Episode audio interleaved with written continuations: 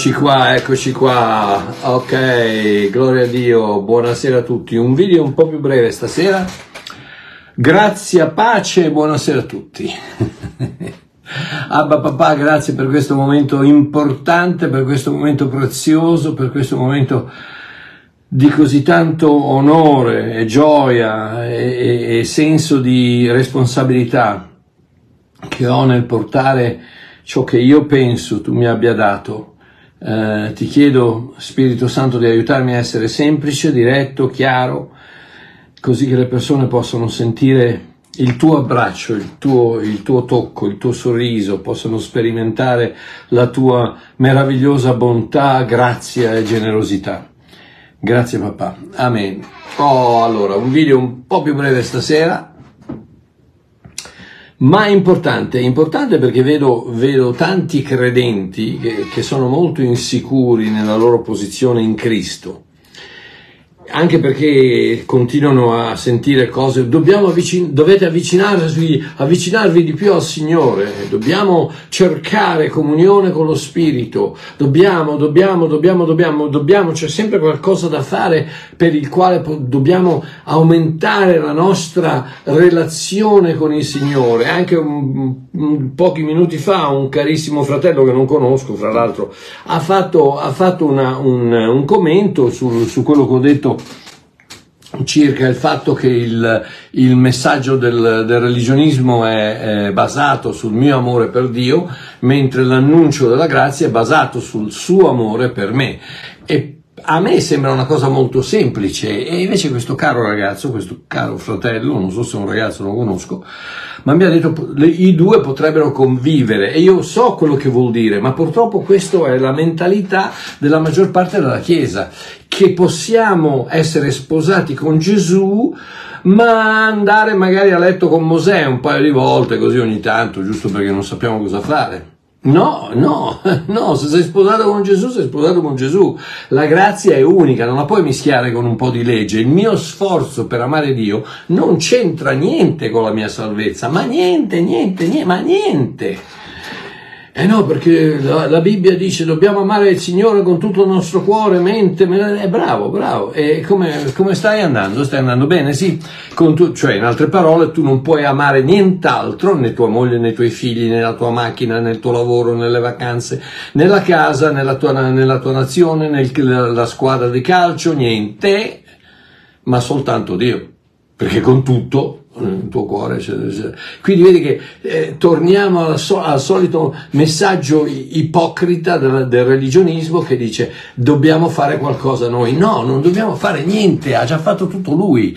Adesso rilassatevi, rilassatevi questa, nella, nella, nella consapevolezza di questa cosa meravigliosa che si chiama ipergrazia. Sì, ipergrazia perché? Perché va al di là di qualsiasi, di qualsiasi ragionamento, va al di là di qualsiasi possibilità di spiegazione situazione, non la puoi contenere, non la puoi spiegare, non la puoi, non la puoi delimitare, non la puoi decifrare, non la puoi descrivere, non puoi fare niente, puoi soltanto dire dove il peccato abbonda, la grazia sovrabbonda. Gloria a Dio. Quindi, appunto, vedo, vedo tanti credenti che purtroppo sono molto eh, perché, perché, gli viene ripetuto continuamente, scendi Spirito Santo, ma quale scendi? È già sceso, è in te, tu sei il Tempio dello Spirito Santo. Eh, no, allora dobbiamo avviciniamoci di più, preghiamo, eh, digiuniamo, ma digiuna se vuoi fare una dieta, se vuoi dimagrire, ma non hai bisogno di digiunare per parlare con Gesù, non hai bisogno di, di, di, di girargli il braccio per farlo ascoltare, non c'è bisogno di 255 eh, guerrieri di preghiera per, perché Dio ti ascolti. No, basti tu, basti tu c'è questa, questa, cosa che allora bisogna, bisogna militare tutte eh, centinaia di, di, credenti per pregare. Ma sì, non c'è niente di sbagliato, non c'è niente di male a pregare tutti insieme. Ma, ma, non, ma perché? sì, non c'è niente di sbagliato a digiunare, non c'è niente di sbagliato a pregare insieme, non c'è niente di sbagliato a, a, a cercare di avere un, una relazione più intima con Dio, assolutamente, tutte cose benissime, ma non sono necessarie. Perché quello che conta è ciò che ha fatto lui sulla croce, non ciò che fai tu sulla terra. Ok, quindi vi voglio raccontare un sogno. oh, prima però con una, una piccola premessa. La gran parte di voi sa come Babbo Mario la pensa sui sogni profetici. Quindi prendete le debite conclusioni. Ok? Ok. Musichetta di sottofondo. Un'altra notte avevo perso me stesso e non sapevo chi ero e non sapevo dove ero. E in questo sogno, come tutti i sogni, era, era strano. Non, sapete, i sogni non, non, hanno tanto le distanze, i, i colori, le, le, dimensioni giuste. Ero, ero in una città, ero, era una città sporca, era una città con i muri alti, grigi, con, con, i, con i, graffiti sopra, persone che non mi vedevano, eh, che mi passavano eh, quasi attraverso, eh, macchine, rumori, confusioni, confusione e, e, a un certo momento eh, un senso, un senso di, di, di, di essere perso, oh, vedo un portone in lontananza. Un portone in lontananza, entro e dentro c'è una specie di, giardino, di cortile, con quattro porte. E ognuna di quelle porte ha un cartello sopra. Un cartello attaccato. E quattro porte. E io entro in questo cortile e, e, e come, come, succede nei sogni, senza, senza, un particolare motivo, entro e apro la prima porta. Sto cercando me stesso, apro la prima porta. E sulla porta, su questa porta c'è un cartello che dice mondo. Mondo. Apro la porta entro e vedo un vecchietto seduto su una poltrona un po' scalcinata che guarda la TV, guarda la televisione con il telecomando in mano. Poi mi giro e vedo una coppia, ragazzi, attraente, lui bello muscoloso, tutta lei favolosa, meravigliosa, chiaramente ricchi, giovani e vestiti all'ultima moda, che, guarda, che stanno guardando il vecchietto e sogghignano. Improvvisamente mi rendo conto che il vecchietto sono io. e quei due mi dicono, non hai ottenuto niente in vita tua niente soldi, niente fama eh, o potere, tutto quello che sei adesso, sei vecchio. Nessuno si ricorderà di te quando non ci sarai più. Ma sì, tieniti il telecomando e le ciabatte, stai buono fino alla fine e non disturbare nessuno, dai, non fare, non, non, stai lì tranquillo, non dar, non dar fastidio a nessuno. Eh, io riguardo un'ultima volta e esco lentamente, con le spalle un po' curve, esco, torno nel cortile e, e, e apro la seconda porta dove c'è scritto sopra religione. La seconda porta c'è scritto sopra religione. Entro e vedo un uomo seduto a una scrivania con uno sguardo sperduto, una Bibbia in mano e una montagna di volumi davanti a lui una montagna di volumi davanti a lui.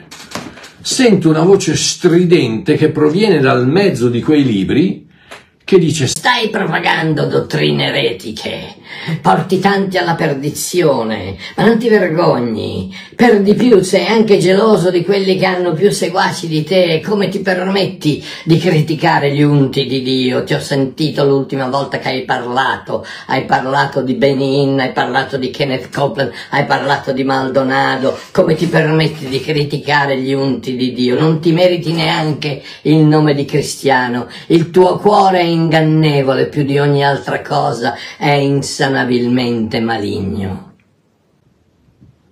Voi, mica no. Metto giù la Bibbia e esco a testa bassa. Oh, sono ritorno nel cortile e incomincio a preoccuparmi un attimino perché qui ragazzi sto cercando me stesso e qui sto trovando un sacco di bastonate di, di, di, di. Allora c'è, una, c'è la terza porta con il cartello sopra che dice io. Io. Eh, ok, entro dentro, vado a vedere e c'è uno specchio, uno specchio di quelli antichi, sai, di quelli antichi grossi, un po' sporco, appannato. E mi guardo e penso, eh, effettivamente sono piuttosto vecchio. Sgrido troppo i miei nipotini, sono diventato burbero, sono sempre di cattivo umore. È come se non bastasse, ogni giorno mi chiedo se ciò che predico è vero o no. Eh, ti immagini se poi magari scopro che quello che dico non è vero? E poi effettivamente eh, è vero, quando vedo persone che hanno più successo di me, eh, un po' di gelosia ce l'ho. E, e qualche volta faccio cose che non vorrei fare. Infatti il bene che voglio non lo faccio, ma il male che, vo- che non voglio, quello lo faccio.